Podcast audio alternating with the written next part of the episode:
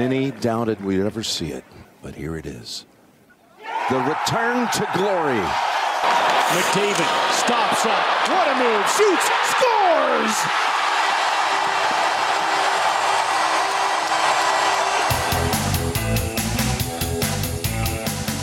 Hey, welcome to another edition of the Outsiders. Bryn Griffiths along with Robin Brownlee. How you doing today?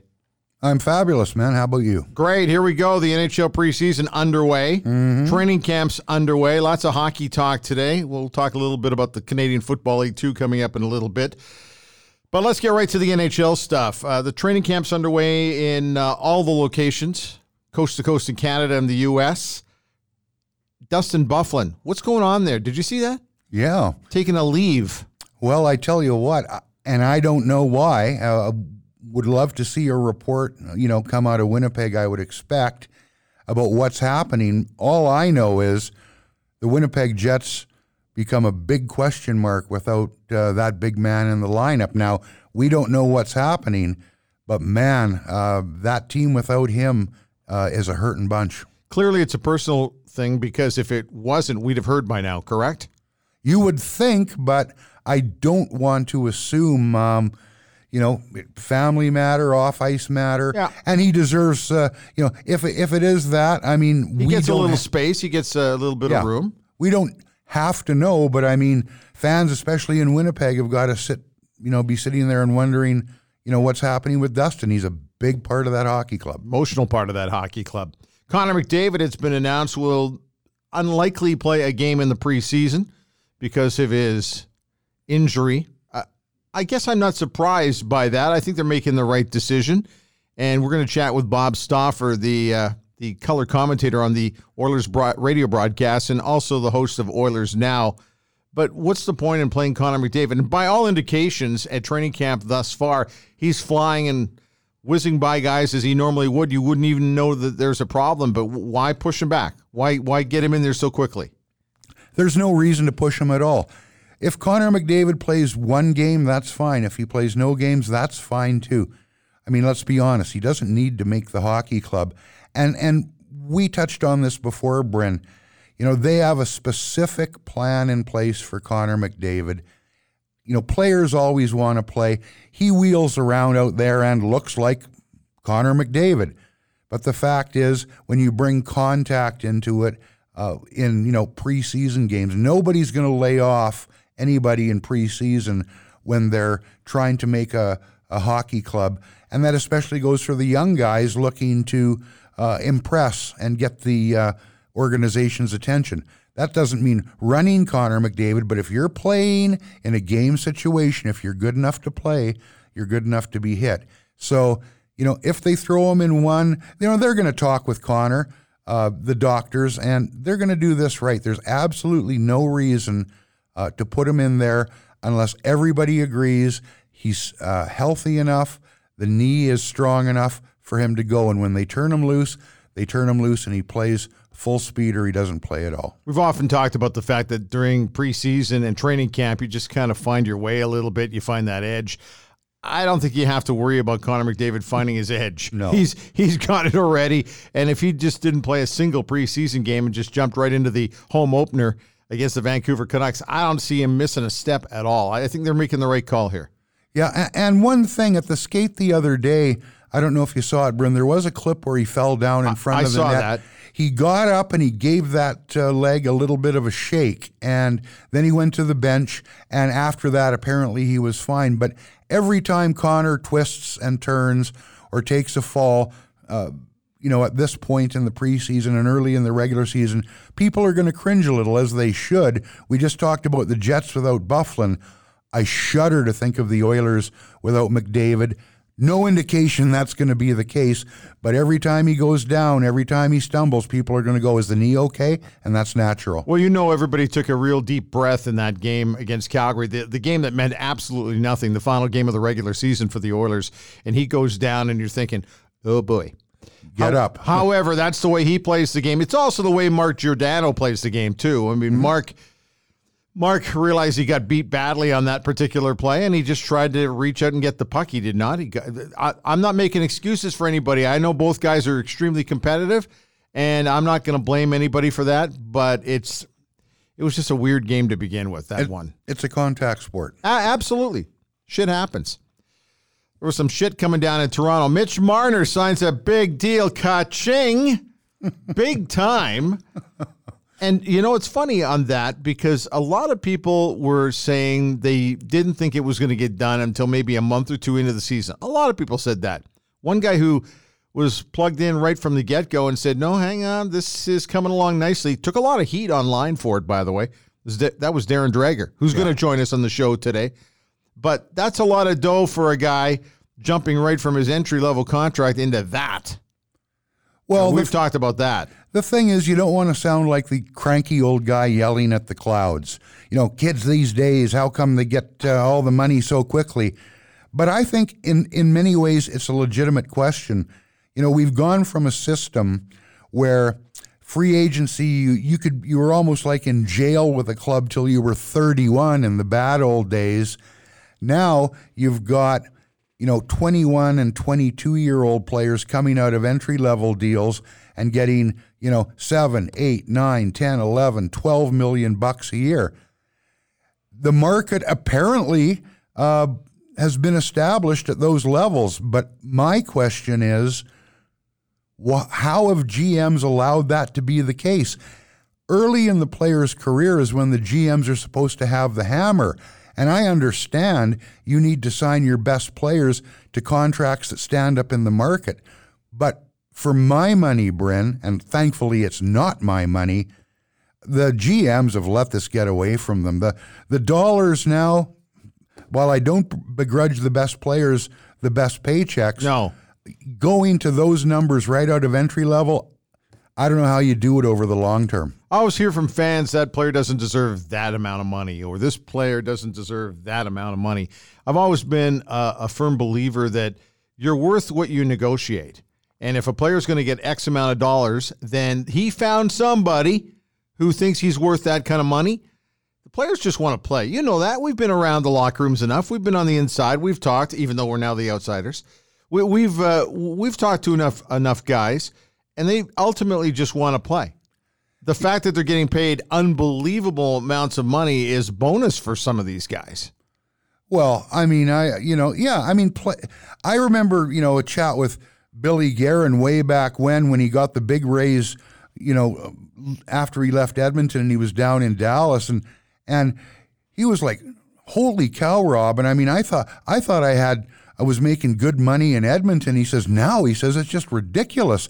He was joking around because he's not apologizing for what he's making, but you know, it, it's interesting. These guys will play and want to play no matter what the dollar is, but it's the market, the market, the market. The question I have is, and we'll talk to Darren about this how do you build a team if you've got 40, 50% of your cap going to four or five players? It's going to pose some problems down the line. Well, we heard this a few years ago when the Oilers signed Connor McDavid and then Leon Draisaitl. It's about 22, 23% of their overall salary uh, budget is going to two guys. And, and of course, the national media immediately jumped on that because that's what they do. If the, it, it's just it's it's the way they work. They said they'll never be able to make it. Well, it's easier to jump on the Edmonton Oilers because they have not been successful over the last 10 to 15 years. It's easier to jump on the Oilers when you see numbers like that. But the Toronto Maple Leafs have got four guys, and you're right, that's a big number. There's going to be a cap hell coming up somewhere. Or the other thing, too, is there could be a lot of guys going on the long term injury list. And there's. Here's what I don't like about this CBA. This CBA. There's a lot of loopholes in this thing Yep. way too many loopholes. And every time we go down this road, there's a loophole that a general manager finds and then absolutely exploits. And then there, there's another GM that does the exact same, and another one after that. They've got to find a way to tighten this up because it just seems like it's not right. It's not working the way it should. Well, I tell you what, Bryn, if you ask me, it's not the GMs finding the loopholes, it's the agents. Oh, I- absolutely. I think the agents are schooling the GMs right now because, like I say, you're going to the huge money right away. And bless all the kids who get it. But down the road, it's going to be a problem. You're going to, you know, how many PTOs can you have? How many uh, players can make 10 million bucks a year uh, uh, you know, under the salary cap. Well, if you've got four superstars, uh, you need to pay them. I mean, right now, Connor McDavid and Leon Draisaitl, those are value contracts based on what's being handed out. Unless Draisaitl falls off the map, I'm much more secure at this point in saying McDavid is a value contract, even at what he's getting. He left money on the table.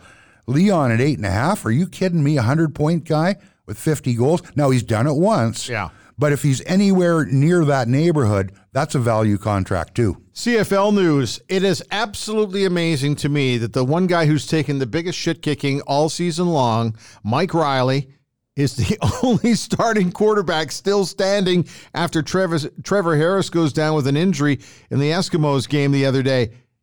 I, I don't know how he's done it. I guess you know what? We know Mike Reilly. Yep. So the fact that he's the last guy standing after being sacked so many times this season, is that a big surprise to you? It certainly isn't to me, but it's still a little bit ironic. No, he's the uh, he's the Black Knight Monty Python skit. It's only a flesh wound. I saw a clip with Mike the other day out of BC, and Mike is Mike. He's going to go out and he's going to play football. He's going to run with the football when he has to. Uh, he's going to throw the football when he has to. They're in a big hole. They're not going to dig out of it, even with Mike Reilly but he's going to approach the game, uh, you know, the same way.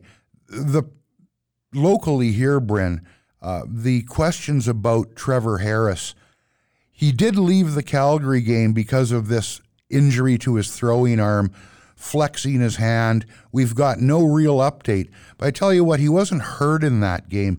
He has had some issues with that hand and that arm for a while. Every once in a while, you'll see him flex it and grip the ball like there's something there that didn't feel quite right. Obviously, it got to the point against Calgary where he said, I can't grip the ball, I can't throw it the way I need to. Because if you noticed, he'd go right to the sidelines, he'd flex it a bit, he'd throw some balls, and you'd see him shake his head like, no, it's not responding. So we can't guess. It does no, no good to guess. But the fact is, if this is a condition uh, as opposed to an injury, um, we don't know how long it's going to be, but I don't like the look of the Edmonton Eskimos uh, without Trevor Harris uh, behind center when they've lost three straight games, when they're six and six and in big trouble. And now, haven't beaten anybody. We've been pointing that yeah. out week after week after week. And then you've got the Calgary Stampeders, who uh, had a bit of a scare against the Hamilton Tiger Cats, but still got it done. It's becoming rather abundantly clear to me that the West seems to be, I think I got a pretty good handle on where everybody's going to finish in the West. Mm-hmm. Winnipeg and Saskatchewan are right smack in the middle. Got the Eskimos in fourth. I think the Stampeders are going to finish number one.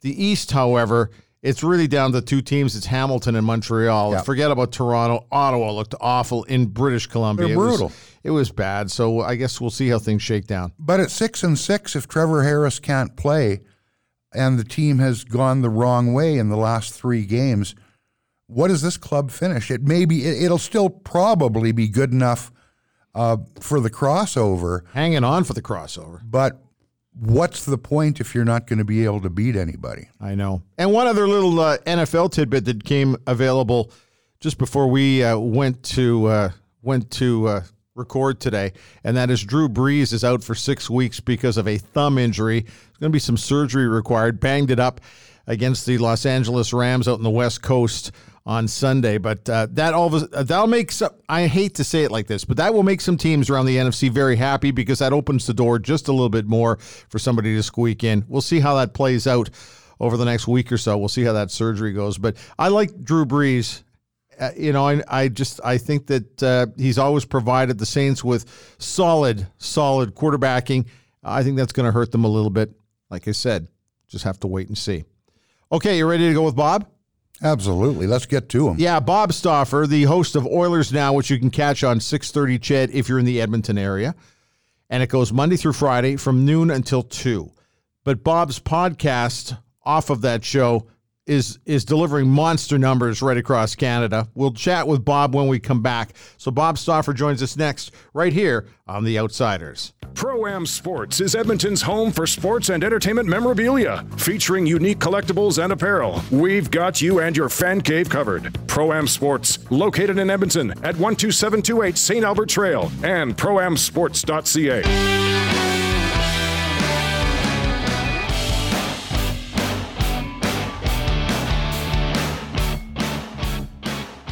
last week we talked about the Calgary Flames and the fact that they're coming off a disappointing playoff and a successful season. Today we're talking about the Edmonton Oilers and the fact that it was just disappointing all around last year. They lost a general manager and a coach, and we see new people at the helm this time around. So we need to go to the the absolute source on all things Edmonton Oilers, the host of Oilers Now, Bob Stauffer, who joins us en route to the arena. How you doing today, Bob? Good, Brendan, Robin. How are you guys doing? We're doing great.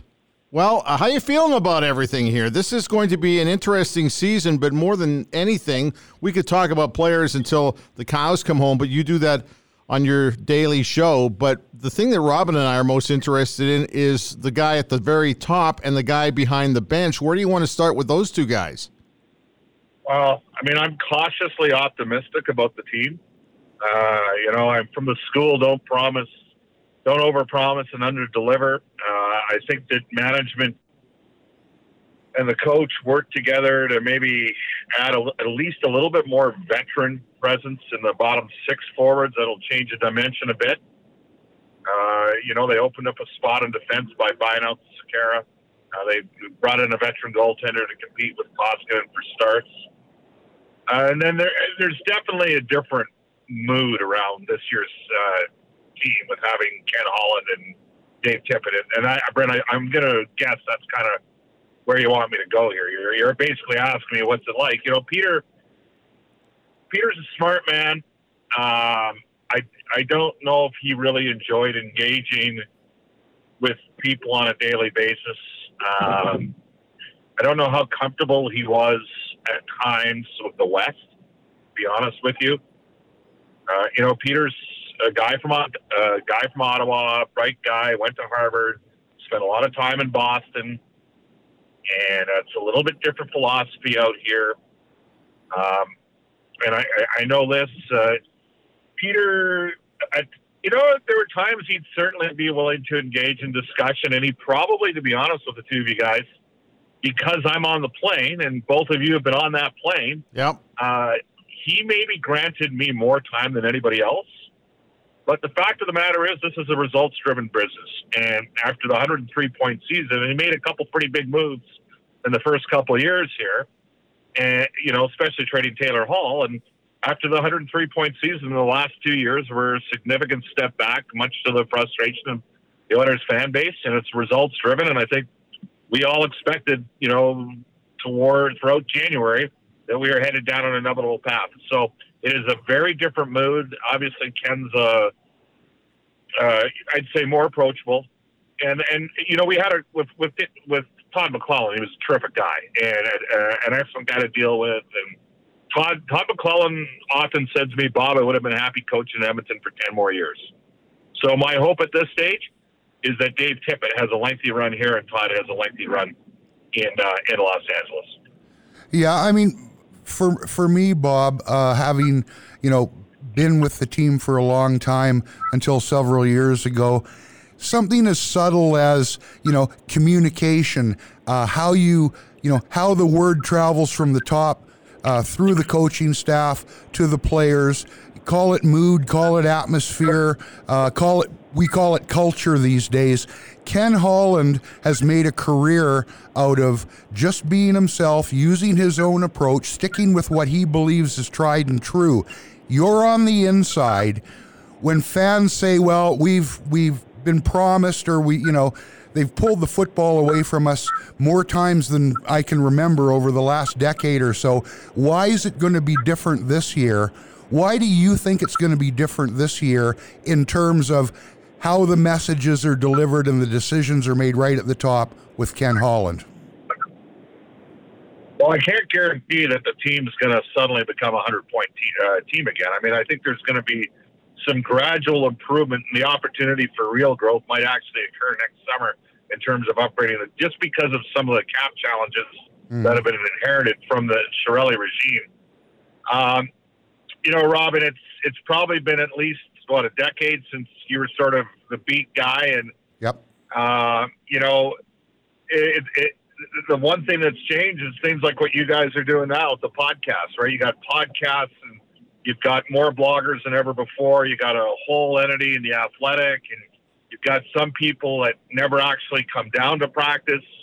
And and I know both of you guys value that aspect of your roles and made sure, Bryn, when you were the sports director and you know basically the station manager at 1260, you know you'd be down there, and Robin, you were there every day, and and so there's you know part of it's incumbent upon I guess the the media to ask the right questions. I mean this this misnomer out there that this is like nobody. And the other thing that's changed, guys, is Twitter. frankly, Oh, yeah. so everybody's got everybody's got an opinion. People, I mean, we have people reading Connor McDavid and Leon Draisaitl's face. From Yeah. media, media availabilities in Toronto at uh, at the BioSteel camp. So this is what this means. So to be honest with you, you guys, you guys both know, um, you both know Ken a bit. Uh, you both have experience dealing with Dave Tippett. What you see is what you get. Peter, in the end, I think Peter got quite uh, ex- exclusive. Like he really didn't. You know, I, I know for a fact there were situations where he was strongly advised not to act on certain moves, and he went ahead and did it anyways. And it was it, it kind of you know like Ken Ken Hitchcock had a lot of pull with Peter upon coming in Mhm. because Ken was going to save Peter at that stage of the game. So, uh, long story short, we'll see how she all transpires. I mean, I, I can tell you already that there's been Peter went Peter a small example, guys. Peter would go and sit about three rows away from where the media used to sit and watch practice during training camp. Ken Holland is sitting within 15 feet of the media. Yeah. The rest of the staff is sitting by, uh, uh, you know, by the media, five feet away. If you have a question, you just go up and walk. Nobody's sitting there giving you a, a dirty look for you know anything. So you know, we the, the other thing is, frankly, guys, and in fairness, Chiarelli was available at this, but they did a uh, the Barry Cates golf tournament, and that's the first event they kind of did to to launch the year with the media. And Holland was available for a lot of time there with people, and it was a good, frankly, social mixer. So, you know, I, I just you guys both know Ken. Uh, you know, people that suggest, and and let's face it, guys, let's change the public perception because there are a lot of you know, there's there's about to me there's about forty or fifty guys that are out there on Twitter that criticize every move the Oilers have made, and God knows the Oilers have given them every opportunity to do so by missing the playoffs twelve out of the last thirteen years. Yeah. But the thing that changed for Chiarelli in the eyes of a lot of the fans is when he executed the Milan Lucic trade. That changed it, gentlemen, and mm-hmm. so, and we'll see where it goes moving forward from there. Bob Stauffer from Oilers now joining us. Bob, got to shift gears a little bit from the general manager to the coach. Love that press conference with Dave Tippett came in here because he was he's always been people have always looked at him fairly or not and said he is a defensive type of coach. Yet I've seen him coach offensive teams equally as much as defense. It's going to be a little bit of a shift in uh, in direction, I think, for him this year. Are you sensing the same sort of thing? Uh, well, I know this, Brent. If they don't improve their team defense, they're not going to make the playoffs, right? Correct. Like, yeah. You know, uh, how about this? You- know, I'll I'll defer to Ian Herbers. Like Ian Herbers went into this is a funny story, but he went into the University of Alberta and he was talking to the players and for the first four to five day uh, four or five practices, all he had his guys work on was uh, cycling the puck in the offensive zone and winning one on one battles down low in the offensive zone and all that sort of thing, right? And after about the third day, a couple of veterans go, Coach, are we going to work on uh, breakouts? And he looked at me and goes, Well, you see, if you win all the battles in the offensive zone and you do a better job on transition and those sort of things, bringing it in, you don't have to play as much in the defensive zone. So, Yeah. um, I, I, will, I will say this about Dave. My impression of Dave is that he's been a staunch defensive coach. That's kind of how I perceived him. Look how Arizona played. Right. He never had he never had Connor McDavid or Leon Draisaitl there. Uh, the fact that he, you know, he specifically wanted a penalty killers, Bryn, that would ease the workload on McDavid and Draisaitl reveals a fair amount to me. Would not surprise me if McDavid and Draisaitl played the entire power play, depending upon game situation. Um, but you know, even with talking about the deployment of defense guys, Right. the one thing the one thing he said is, you know what? People talk about Bouchard, but Bouchard can make plays, and if you're spending more time in the offensive zone or getting the puck up the ice, he doesn't. Have, that's a guy that you know you don't have to defend as much. So he has been. He's had some pretty interesting perspectives, and he's there's no question he's a sharp guy. And I think, frankly, the two years away has helped him a bit. I think it's helped him get that fire back as well. Yeah.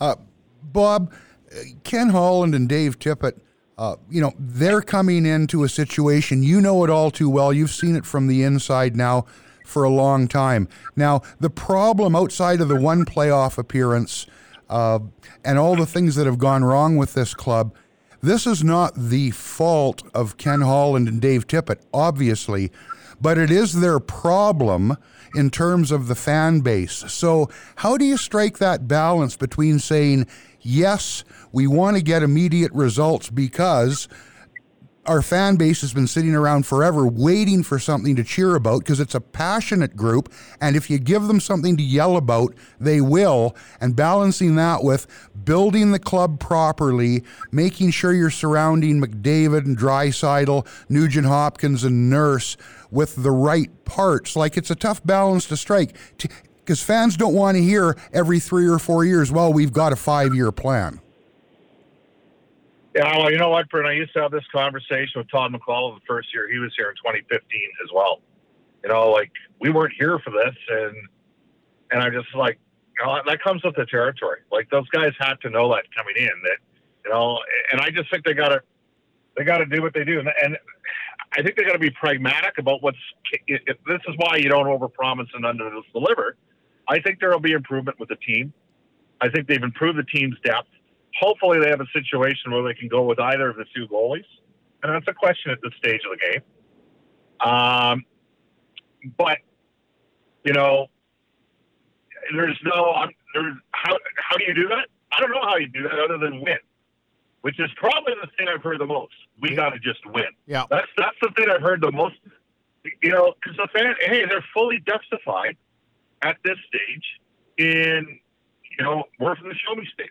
absolutely. Like, who, who wouldn't have that perspective? It's something we deal with on, on an everyday basis to the point that it actually might work against, God, like, I'll give you an example. You could make an argument right now that Bouchard's in the lead seat claim that spot on the right side to play with Oscar Klefbom. Mm-hmm. But some fans might say, well, they're going to rush him and they're going to wreck him. And, you know, this is what loser organizations do. Well, how do you tell the kid that when he's been the best defenseman? Right. Right and so there's lots of factors. You know, you guys, you guys both know the game well enough. I mean, there's lots of scenarios where you shouldn't have to pay for the sins of the past, but the organization collectively has to. They have to eat the fact that they missed the playoffs 12 out of 13 years. Mm-hmm. So there you go. Comes with it. Bob Stauffer from Oilers Now joining us. Bob, I've got to ask. Everybody sees the game a little bit differently. The you mentioned the goaltending was a, a, bit of an issue last year. For me, it, the thing that really bothered me the most was the bottom six. Really never helped and contributed to the top six. Took the pressure off those guys a little bit. Do you still see that as being a problem, or do you like what's been done on the offseason with all the one year contracts and a little different look? Brian, I like the flexibility of the one year contracts have given moving forward. Uh, you know, Dave Tippett played with Archibald's dad, who was a legendary uh, NCAA enforcer at North Dakota. Mm-hmm. Um, we'll we'll see how this this all. You know, Sheahan coming in, I think should help because he can kill penalties and he's about 51, 52 percent face-off guy. Uh, Granlund is an experienced player. Archibald took a step forward. So there's three guys that should help the bottom six that can all PK. I don't know what to expect from Haas and Nygard. Time will tell. But they can both skate and they both might provide the others with a different dimension the bottom line is when we uh, went over to Germany last year, last preseason game, and first regular season game in Sweden, the Oilers had, you know, 15 goals scored in the preseason from Rattie, Puljujarvi, and Yamamoto. That trio did not score 15 goals in the regular season. I will tell you right now, Todd McLellan was not convinced those guys were going to be able to get it done. So I do think there's going to be a different co- uh, confidence level, Brent, in the bottom end of the lineup this year just with the addition specifically of Sheahan, Granlund, and Archibald. Those are legitimate NHL players. Bob, for me, the two areas I'm most concerned about are connected. Goaltending, uh, Mikko Koskinen, and I think he wore down a little bit at the end of last year. He got used too much. Mike Smith had a tough regular season, was very good in the playoffs. But if this team's goaltending isn't better, uh, and and in uh, concert with the PK being better, I don't know that what happens at forward matters much. What do you? How do you see it?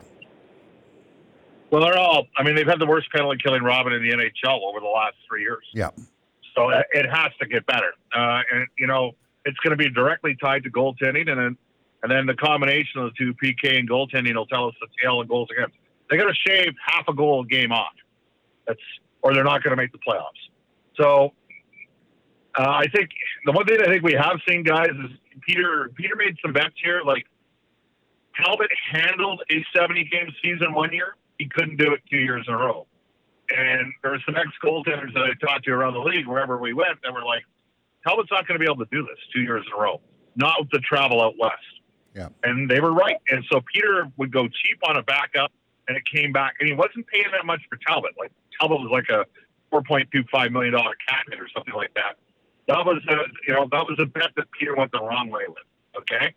Uh, so we'll see. What, I mean, we haven't seen Smith in training camp yet just because he's been sick. We didn't see him skate in the captain skates, and, and you guys both know he's a terrific athlete. It's it could be a competition, but I believe the Western Conference today with the travel, and you guys know, oh, Brent, you traveled with the Jets back in the day, and Robin, you obviously did the others. It knocks the crap out of the players. Oh yeah. Like it is, it, you know, the others. Most years, Edmonton has either the second or third most travel in the entire National Hockey League, and I think it's taxing on the goaltenders.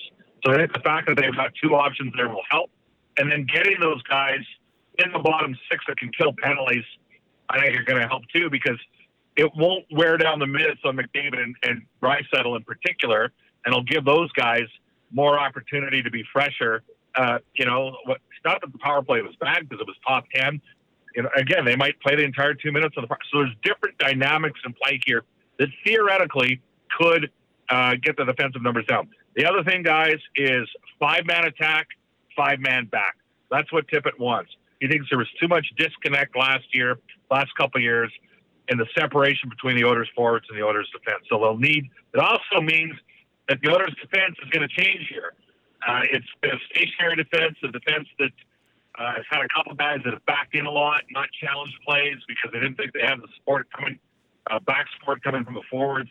I fully envision a scenario where you see a, a lot more proactive defense, and I think we're going to have by the start of next year, three of the six defensemen that are on this team right now are going to be gone. Like uh, you know that we start the year with. I think we're going to have a very looking, def- a different looking defense, much more puck moving, capable defense. One stat Todd McLellan always took was points by defense, and it was a concern. And it's been a concern in Edmonton since 2008, 2009. That year, the Oilers were one of three teams in the league that had four 30 plus point defensemen. They haven't come close to that since. No. So, uh, Yeah. and it's it's hurt it's it's it's it's hurt them from being competitive because they haven't had a transition game.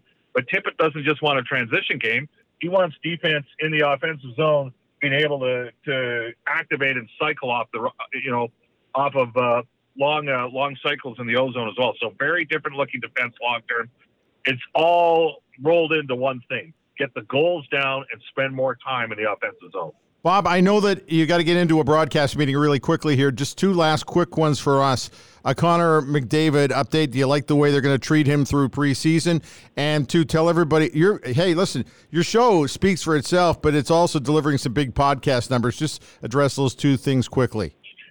Yeah, McDavid looks great. Uh, he's actually got got one guy assigned to him. Okay, that's not from the. It's sort of an external guy that's sort of monitoring things, literally on a shift by shift basis in practice. So it's a pretty intriguing situation. Uh, you know, Connor is very uh, is very disciplined in his training and his approach. I will tell you, if you guys, you know, if you see him down at practice, you would not think that there was a significant PCL injury in the off season because he's absolutely flying. uh, you know, I, when it comes to podcasts, the first guy that sort of really, well, Marty Forbes is a friend of both of yours. About five or six years ago, Brent, I think you and me and Marty met for a coffee uh, over in our neighborhood and had a discussion about podcasts. But Jack Cookson was the other guy from Pro Am Sports Yeah. about four year about four years ago, and he said, "Bob, I'm telling you right now, podcasts are going to be the way of the future.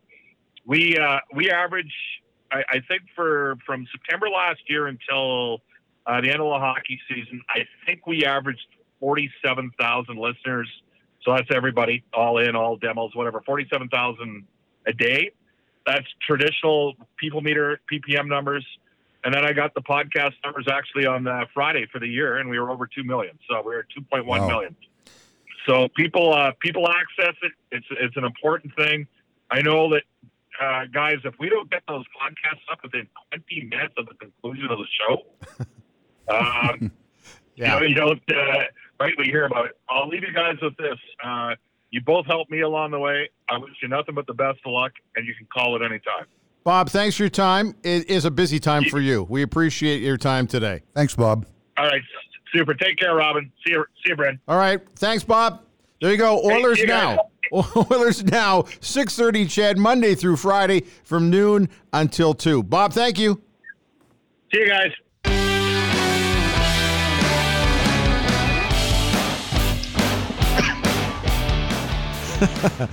Darren Dreger of TSN joining us on the podcast today. I, I love the fact that so far today we've had two insiders on with the outsiders. This is a nice touch. Nice. I like it. Who is, I, I should know this. Who is the other insider? It was Bob Stauffer. We were able to Oh. keep Bob quiet so we could get to you. Well, that's a difficult task. Anytime you can, you can muzzle Bob Stauffer for more than 30 seconds, you've, uh, you've completed a pretty significant challenge. Well, he did have to go into a meeting, so. Oh, okay. hey, listen, thanks for coming on today. We really appreciate this. It's been a busy week for you. Actually, I was going to ask, has it been a busy summer for you? Because it's really been quiet, which means there's got to be something going on underneath underneath the Yeah. surface of the water a little bit. No, fair enough, Brendan. But it, it has been quiet, but it was quiet by my design. Um, you know, as you know, uh, the, the the business of hockey has become a 12 months of the year thing. So if you don't find a way to to shut it down, and I mean shut it down, you know, in the few weeks that you have in the summer, then it, it becomes a job. And what we do for a living isn't a job. Who's kidding who? So, um, yeah, I made sure to, to stay in tune. You know, I sent my text messages. I made sure that, you know, there wasn't an imminent signing coming around the corner. There wasn't a trade that was about to happen and all that. But I, I wasn't grinding the wheel seven days a week. So I played plenty of golf. I got to Saskatchewan. I got to BC. I did all the things that you need to do in the summer to recharge. Darren, the thing that come you know came out lately, uh, you know, the big news is the Mitch Marner contract. You were all over that. Um, you know, it's wonderful if you've got somebody uh, who lets you know what's going on, uh, where you get out in front of a story like that. When you look at the deal now that uh, Marner gets. Uh, your thoughts on it, basically. Well, well, you know what, Robin? I, I mean, it's a great deal for the player. You know, he's he's going to cash sixteen million dollars this season. You know, it's a heavily front-loaded deal. That's the trend of the star player in the National Hockey League now. So, you know, fifteen point three of it is signing bonus in year one, and I think almost sixty-one million of the total package is signing bonus, uh, signing bonus money. So, you know, from a player's standpoint, that's a huge financial win. Uh, but Kyle Dubas, the general manager of the Toronto Maple Leafs, uh, found a way to to make the player concede, to give up that year, because when Toronto signed Auston Matthews to the five-year term at 11.5 and, and change, that adjusted the landscape of the restricted free agent. And I largely believe, guys, that's why so many of these players remain unsigned, is because, you know, most of them are probably looking for a three-year bridge. Or if the money was there, maybe they'd, they'd consider a, a six, a seven year extension. But they weren't thinking about five because five only buys that one year of unrestricted free agency. So when, when Matthews got that deal out of Toronto, uh, I think that put Calgary in the juice with Tkachuk, Brayden Point in Tampa Bay, Marner to some degree in Toronto because, you know, if, if Toronto had offered up the, the Auston Matthews deal to Mitch Marner at the end of the year, he would have signed it immediately. Why wouldn't he? Yeah. Um, so I, I, I think it's an excellent deal. uh, for both sides. And Toronto does get that extra year of free agency and buying that away from Mitch Marner. So Marner had to had to agree to the six year term. Otherwise, this thing would have dragged on and perhaps kept him out of the lineup in early October, the start of the regular season. One, t- one of TSN's hockey insiders, Darren Dreger, joining us here today. Uh, there was a lot of heat on the Edmonton Oilers when they signed both Leon Draisaitl and Connor McDavid. It ended up being 22 to 23 percent of their overall yeah. budget. Now you got the Toronto Maple Leafs. You got four guys over 40 percent. Uh, are they causing a problem here? Do you see them going the LTIR route? How are they gonna How are they gonna manage this? Yeah, I mean, when it comes to LTIR and managing the cap, the, the Toronto Maple Leafs are among the best because the pockets are so deep. It's, you know, everybody has to comply to the salary cap, but when it comes to, you know, having players in the American League on, on one way deals, they're fine with that. You know, the, the financial aspect doesn't matter. In fact, I had an American League team tell me the other day the Toronto Maple Leafs by far, by far have the, the biggest uh, salary in the American Hockey League. I think Syracuse is a distant second. So, how do they manage their cap with those big money players at the NHL level? I think the fourth line of the Toronto Maple Leafs guys is going to be a revolving door.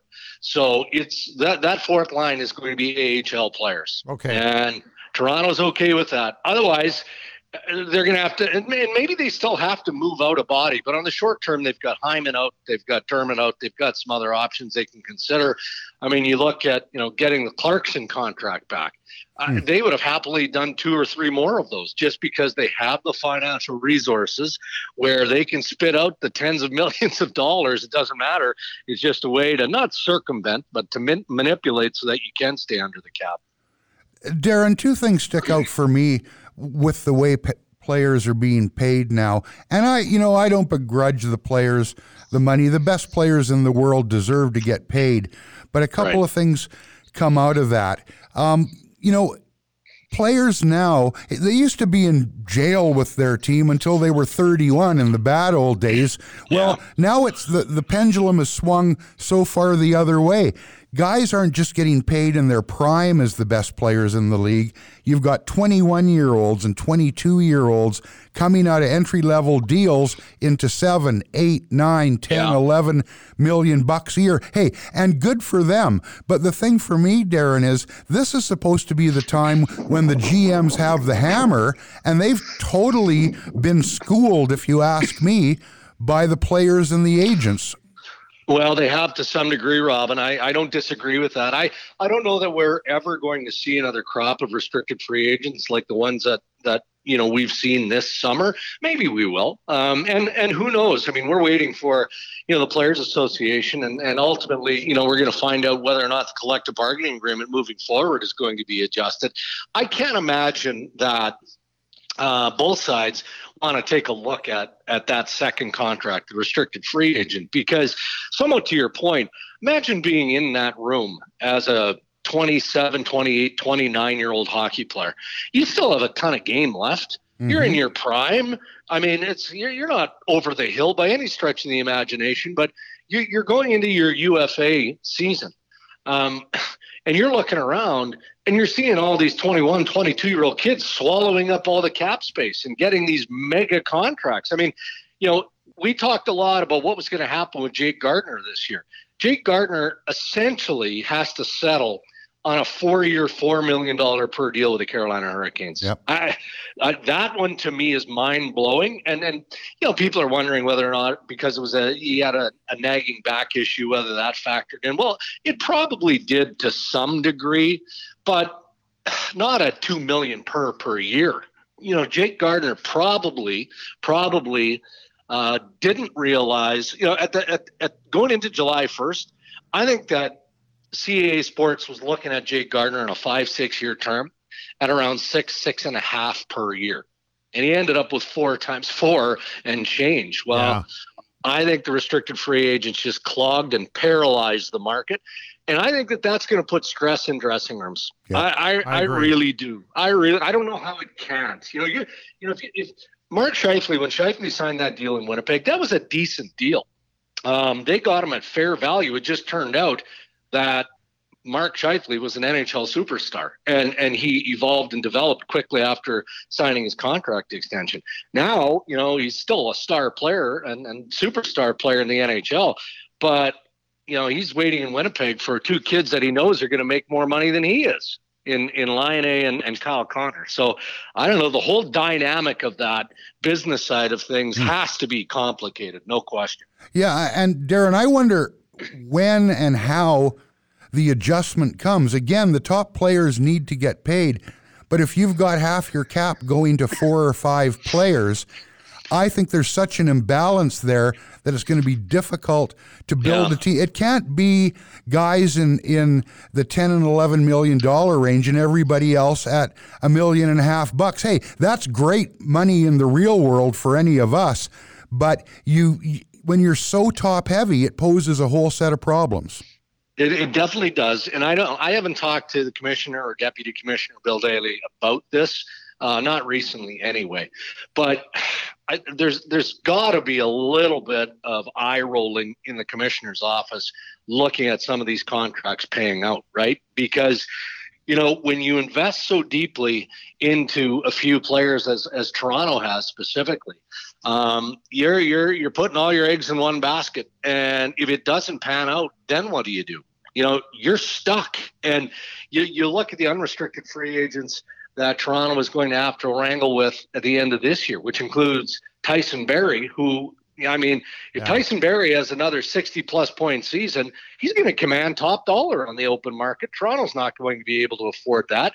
You've got Cody Ceci, who is a good, dependable NHL defenseman. You've got Jake Muzzin, three defensemen who are going to be unrestricted free agents next year. And, you know, I, I'm not projecting that the salary cap is going to go to 90 million in the next two years. So it's going to come at someone's expense. There's no question about that. Did you like that Morrissey number? Do you think yeah. that that's, that's really going to be setting the tone for a lot of these uh, future deals here?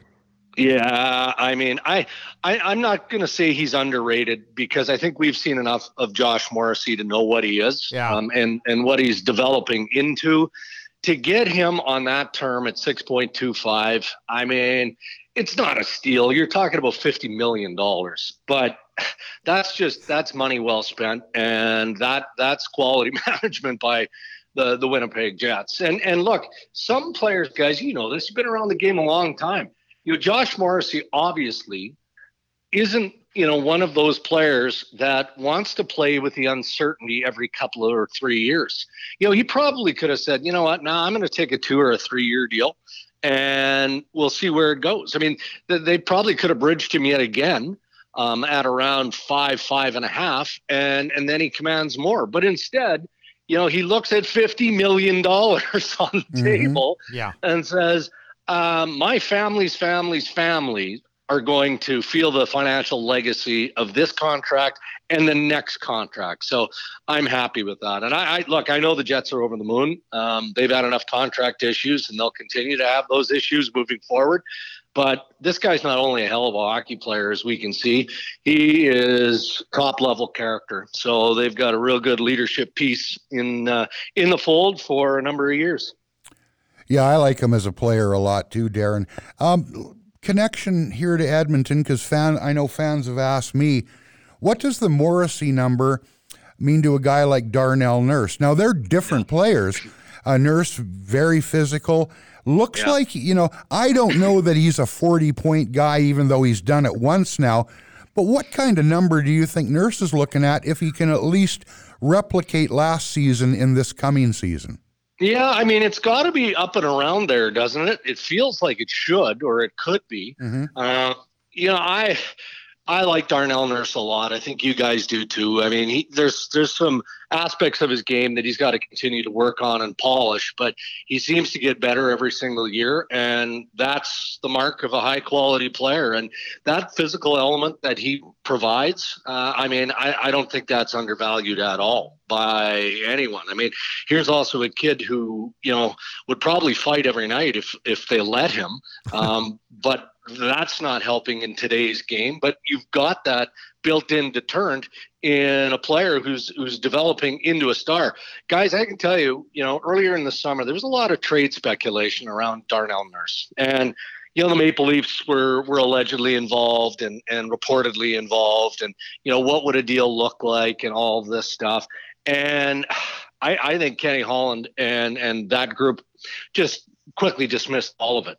I wouldn't say that Darnell remains an untouchable. He wasn't an untouchable in the summer, but the Edmonton Oilers have enough invested in this young player, and they know or believe that he's got at least a couple more gears in him before they see the top end of Darnell Nurse at the NHL level as a defenseman. To, to push all that speculation away unless it's just a can't miss deal. So he's going to get paid. If he continues to develop based on what we've seen, he'll get paid. We chatted with Bob earlier, more of a local perspective on the the settling of the franchise a little bit with a new general manager and a new head coach. You're distant from the situation. How do you view the situation for the Edmonton Oilers going into the season with both Ken Holland and and also the new coach? Well, look, I I'm a bit old school, um, and I've known both those men for a long, long yes. time. I've uh, I've got lots of time for Dave Tippett. Um, he's a, a very structured coach, mm-hmm. but that's not to say that he's going to slam the door shut and uh, and not be very open and communicate on a daily basis with every player, not just the star players, every player. Um, that's you know how you have to be in today's NHL. If you're not working with your young and giving them uh, ample opportunity to make mistakes, learn from their mistakes, and then correct them, uh, then your team's going to struggle, and you're probably not going to be on the bench for much longer. And, and Tippett knows that based on his level of history. Uh, I like Kenny Holland a lot because Kenny Holland historically has proven that he is a deal maker it's tough, really difficult in a salary cap world, and especially, you know, when your rosters have been established in season leading up to the trade deadline, even now to make trades um, because of the the money that's attached. I think that Kenny has been very forthcoming and very honest. And even though the Oiler fans don't want to hear the word patience any longer, they've been hearing it for way, way, way too long. I think that they should trust his direction. You know, it may take a couple of years to to to get this group molded or to bring in the reinforcements or to to develop some of the younger players that they've got coming be it in the American Hockey League or otherwise to get up to NHL speed but I I think that the Oilers are going to turn the corner pretty quickly here under that leadership. Hmm. Darren, one last one for me, and and it's a bit tongue in cheek, although not completely you know, fan, and I love rivalries between fan bases, and it seems Toronto has one with just about everybody because you know, big city. It's been a we we know the history in Toronto. Oiler fans love to get upset. Uh, you know, and take pokes at Toronto. Oh, they overpaid Marner, or they did this, or yeah. Auston Matthews. Uh, the memes out there and social media, and this and that and the other thing. Now, the thing is, though, it goes both ways, and every once in a while, fans out here get in a frenzy because a Toronto writer or a Toronto commentator yeah. will suggest Connor McDavid doesn't look happy. Connor McDavid is being wasted in Edmonton. You sit yeah. back and you take that all, and is that just banter between cities? Uh, does it amuse you? Does it tick you off? Do you think it's bullshit? What's your take? Well, I think it's BS for starters. Um, somewhat amused. I just, you know, I roll my eyes when I read that kind of stuff. Uh, I understand it. I mean, with social media being as powerful as it is now, it's all about the clicks, right? You know, be it on social media or, mm-hmm. you know, on the various websites. And, you know, what better way to do that when you've grown weary of, of writing about Mitch Marner and Auston Matthews and the Toronto Maple Leafs if you're a Toronto reporter than picking on, uh, you know, one of, if not the best player in the game. Uh, what I know is, and, and I'm not going to suggest that I'm any closer to Connor McDavid and his people than, you know, some of the other top reporters you guys included out there but I'm close enough to both sides, uh, the McDavid camp and and to the Oilers brass, to know that he's not unhappy with the organization. He's unhappy with the fact that you know this team hasn't been as successful as he wants them to be. He accepts his own level of responsibility for that, but he also, you know, is is a key part of the the direction moving forward. Uh, now, if we're having this conversation uh, maybe two, three years from now. Yeah. And and remarkably, the Oilers continue to flounder. Who could blame them? Yep. Who could blame him at that point after he's invested so much time you know, to say, hey, you know what? I, I think it's it's it's time to try something new. If there's a real good package out there that you guys think you can get for me, then I, I'd be willing to consider. That's eons from now. I I think he's just pissed off because they're they're they're not contending for a playoff spot on Yep. an annual basis, and I get that. That's the spirit of the competitor. Before we let you go, and thanks for this today, we got to Yeah. talk about your new podcast coming up. Your partner in crime for this podcast is. Ray Ferraro. yeah. Do you like the catchy name? The Ray and Dregs Hockey Podcast. I do. Um, yeah, we we thought long and hard over that one. Uh, so it's uh, it's actually a partnership with a group, uh, Udo out of uh, Vancouver, and of course TSN. Um, no, we're excited by it. I mean, Ray and I spent a lot of time together, and uh, we've got similar philosophies, but we don't agree on everything. And you guys know, in listening to Ray, in seeing Ray, in watching him engage on Twitter, this guy loves to debate and he's not afraid to share his opinion. So we're going to have a lot of that on a weekly basis, some top guests, and we'll have some fun as well. So uh, I think you can probably download now with the, the sea of podcasts out there. So I'm looking forward to it. Will he be able to develop some edge, though, to do this? well, that might be the tricky part. You know, there's been a mellowing part of Ray's life, and I I give full credit to Cammi Granato, his lovely wife, because you know Ray is still surly on certain days. There's no doubt about that. I mean, you don't want to poke Ray too much, but but he's calmed a little bit. But there'll be enough jam and juice in him that I'll be able to fire him up on a weekly basis. Oh, it'll be it'll be must listen stuff, uh, Dregs. I tell you, I just wait for every time he calls somebody pal on Twitter. You know it's you know it's already hit the fan. For sure, pal, chum. How many times are you going to say beat it? No, yeah. Lots coming. It's going to okay. be awesome. So when's that starting up again here? Um, episode one, I believe we're recording on October 1st. So I don't know if it airs October 2nd, later the night on October 1st, but around the 1st or the 2nd. Just in time for the start of the season. Well, w- Yeah. we wish you all the luck Yeah. in the world, Dregs, and we're hoping you can do the same kind of numbers that we do. Beautiful. Yes. Hey, Darren, thanks for your time. We don't like to bug you too often because we know you're busy, but we uh, we do appreciate it today. ah, you guys are good friends anytime. All right. Thanks, Darren. Thanks. Fresh air, and fun.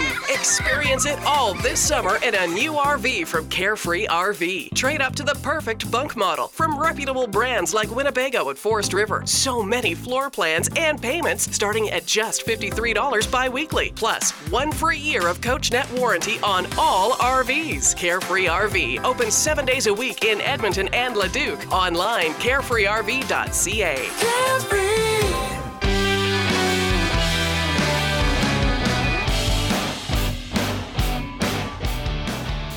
Ow, that was quite the podcast today with both Bob Stauffer and Darren Dreger. Ah, what do they know? It was fun. Yes. You know, it, it's a lot more fun when you know both guys really well. Mm-hmm. So uh, I really enjoyed that today. Got to tell people what's coming up over the next few weeks. Next week, we're going to try to track down some information on what's going on with the Winnipeg Jets and also the Vancouver Canucks. little preseason check in for them. We've already done the Flames, we've done the Oilers, and uh, we're getting ready to roll big time. I think in Winnipeg, it was a little disappointing talking to some relatives out there. They were a little disappointed with the way the season went, and I think that their their goals and their ambitions are a lot higher again this season. So we'll see whether or not they're able to get there. The Vancouver Canucks last year, I don't know how you felt about it, Robin. I, I actually think that they did better than I thought they were going to do last year. Well, Elias Peterson or Pedersen was so good right out of the Oh, box. yeah. He he picked up a lot of the slack. Uh, you know, I think the Canucks are going to be okay, but uh, they got to get a guy signed too. Yes, they certainly do. Yeah. We'll talk more about that next week. Coming up in the month of October, looking very much forward to this. Actually, you know, once you get into October and November, there's a lot of books come out by a lot of great authors, a lot of athletes, a lot of broadcasters. Two in particular, we're going to be chatting with in the month of October. We're going to be conversing with former NHL enforcer Stu Grimson, the Grim Reaper. Looking very much forward to the book and talking to Stu. like a lot of tough guys, a very sharp guy off the ice. Exactly. How many how many tough guys have we known over the years where they just we just start talking to them away from the game mm-hmm. and they just absolutely shock you with it's not your imaging of, of a tough guy No. when you talk to them away from the game. No, Reaper's a smart dude. He is. Also going to be chatting with from Sportsnet, Ken Reid, a guy we've known for quite some time. Ken's got another book on the way out. Is that your phone? Did you leave your phone? That's a fine. That is a fine. Make a note of that, will you? Yes, I shall. 25 bucks. I'm going to write that down. Hang on a minute.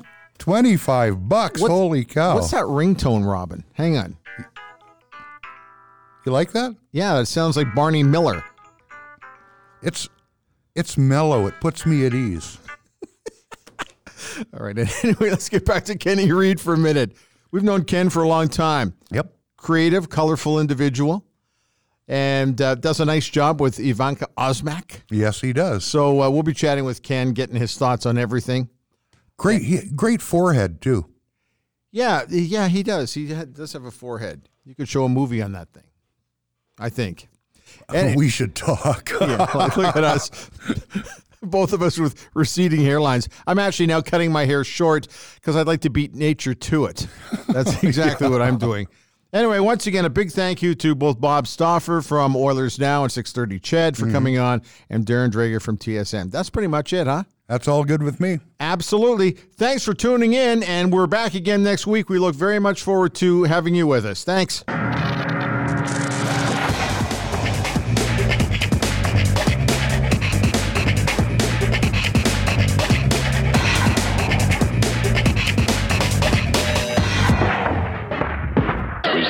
recorded earlier because we were ashamed to do it now.